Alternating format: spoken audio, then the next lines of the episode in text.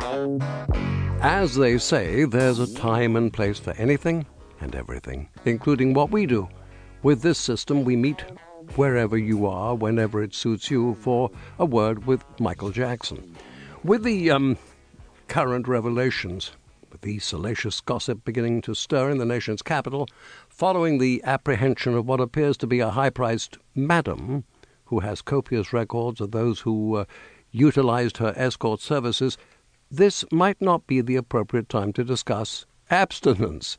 On the other hand, it might be the ideal moment to take issue with those who rely on abstinence only sex education as the primary tool to reduce teenage pregnancies and sexually transmitted diseases. That's the approach favored by the Bush administration and generally conservatives in Congress. It doesn't work, it never has, it never will.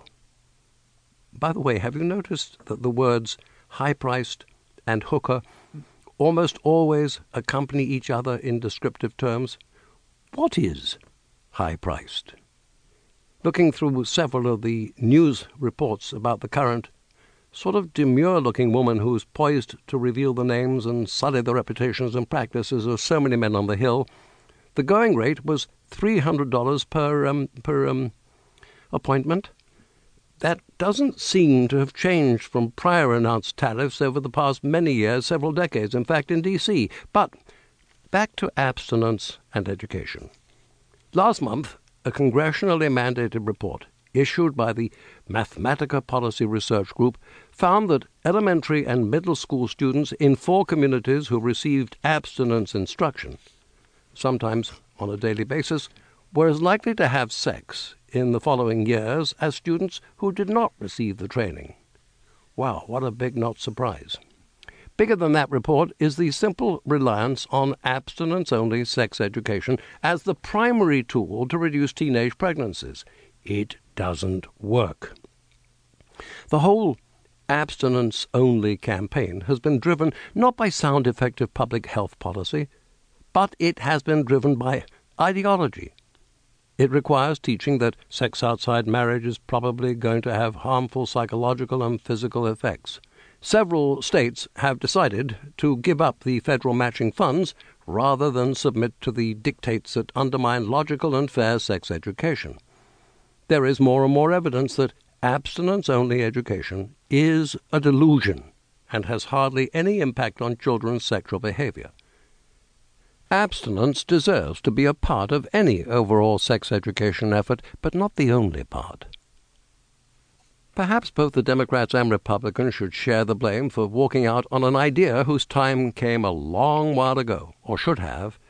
Remember the much discussed and protested Equal Rights Amendment? The idea had the backing of the Republicans and the Democrats. The Republicans until the idea was stricken from their platform in 1980 and the Democrats followed suit in 2004.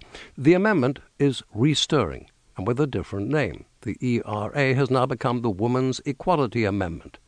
When passed, it would grant equal constitutional rights to women, and they don't at this stage have equal rights in many regards.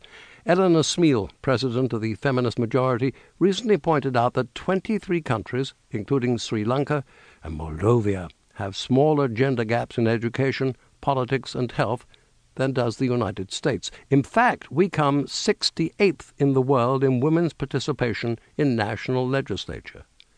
On the other hand, despite most of the unfair statistics one can rightfully report, I don't think too large a percentage of American women wish to evacuate their nation. They just want to make it more equitable.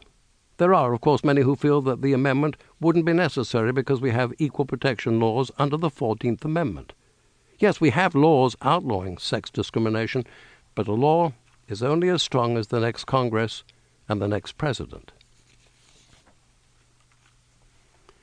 What will it take, and how soon will it be, before President Bush decides enough already when he admits to losing faith in the Attorney General, Alberto Gonzales?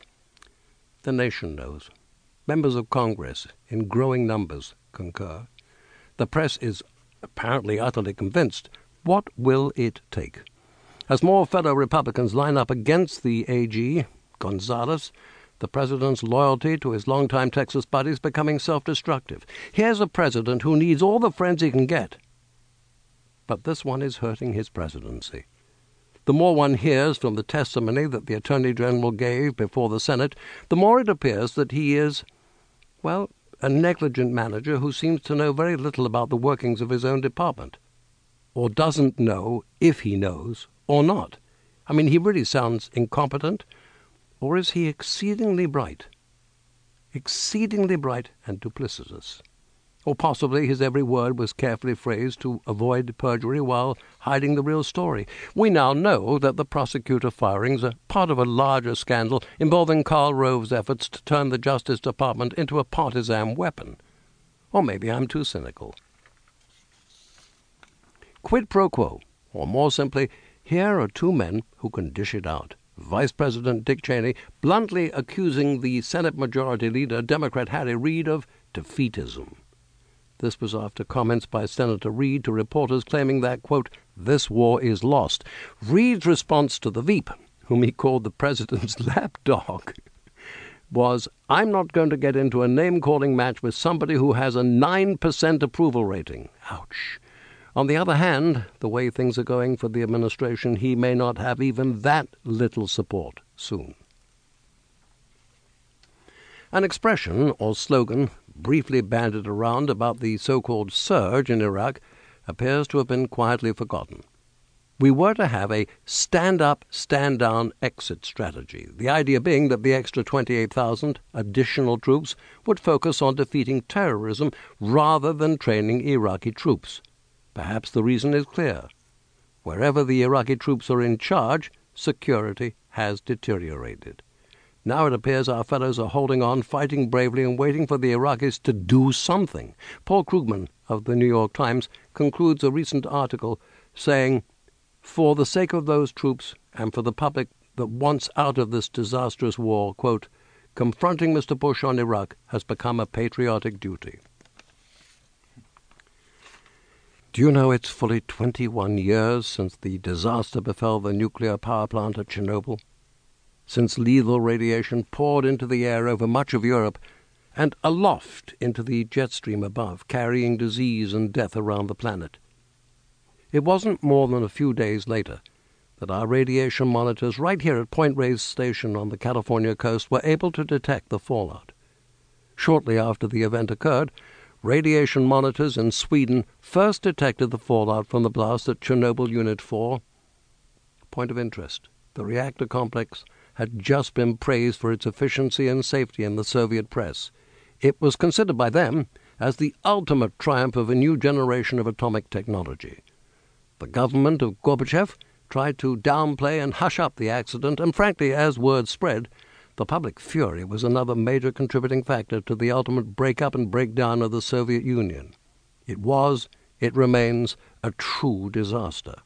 The official blind eye to the accident probably caused the death of so many people who might otherwise have been saved. An example uh, pointed out by Harvey Wasserman, writing in the blog Common Dreams. To this day, no one knows how much radiation escaped from Chernobyl, where it went, and who was harmed. Dr. Alexei Yablokov, the former environmental advisor to the late President Boris Yeltsin and the Center for Russian Environmental Policy, estimates the death toll at over 300,000 people. The infant death and childhood cancer rates in the downwind areas have been horrific. There are photos, visual images of the many, many deformed offspring, making a most vivid and horrendous sort of science fiction horror film, but real. Of course, we had our own disaster, or near disaster, Three Mile Island. We still don't know, I mean, the public doesn't know, how much radiation escaped from TMI. We don't know where it went or who it harmed. There are some two to three thousand Pennsylvanians who have sued to find out, and yet nearly thirty years later they still haven't had their day in court. One of the mantras of that particular disaster was, and I remember the bumper stickers to you, no one died at Three Mile Island. Do you believe that? No, nor do I. Could it all happen again? Possible. Might it be another cause this time round? How about terrorism? Possible, and likely, sad to say. There are many advocating a rebirth, a renewal, a, an expansion of the industry. There are currently something like 450 commercial reactors on planet Earth, and there remains no effective way of protecting us from either another series of technician faults or just as likely, a terror attack. If we are soon to see a renewal of the nuclear industry, we have to hope that the future is to be made safer than the past, somehow. When Sung Hui Cho mailed NBC News his package of hate filled snapshots and angry videos, it was inevitable that the network would make the choice to broadcast his hate filled manifesto. Other networks we know followed suit. The killings and the shooting rampage on the campus of Virginia Tech was seen over and over and over again all over the world. The scoop posed a journalistic dilemma. It was a two hour murder spree is airing it all playing into the mad, delusional thinking of the criminal? Of course. And there's the fine line between news and exploitation. The likes of Cho and the, the Columbine high school killers wanted in death what they could never achieve in their lifetime notoriety and attention. So many questions arise attendant to the coverage. Did the media play right into the hands of the killer? Did NBC simply do what a good news organization should do? capture the story, report it to the audience? Is it possible, or perhaps likely, that already some other crazy, tormented people will be finding their way to a gun seller and preparing for their turn on the world stage? And if reporting the story is, in the eyes of the killer, rewarding their behavior, doesn't basic psychology claim that if you reward behavior, it will simply rise? So, how do we make the most out of what we have all witnessed? Perhaps we've learned sufficient to recognize someone else with potential for such violence. This was the worst mass killing in this country's history. Possibly by now, understanding what triggered the rampage, possibly someone might recognize the next killer before he shows up on campus with weaponry.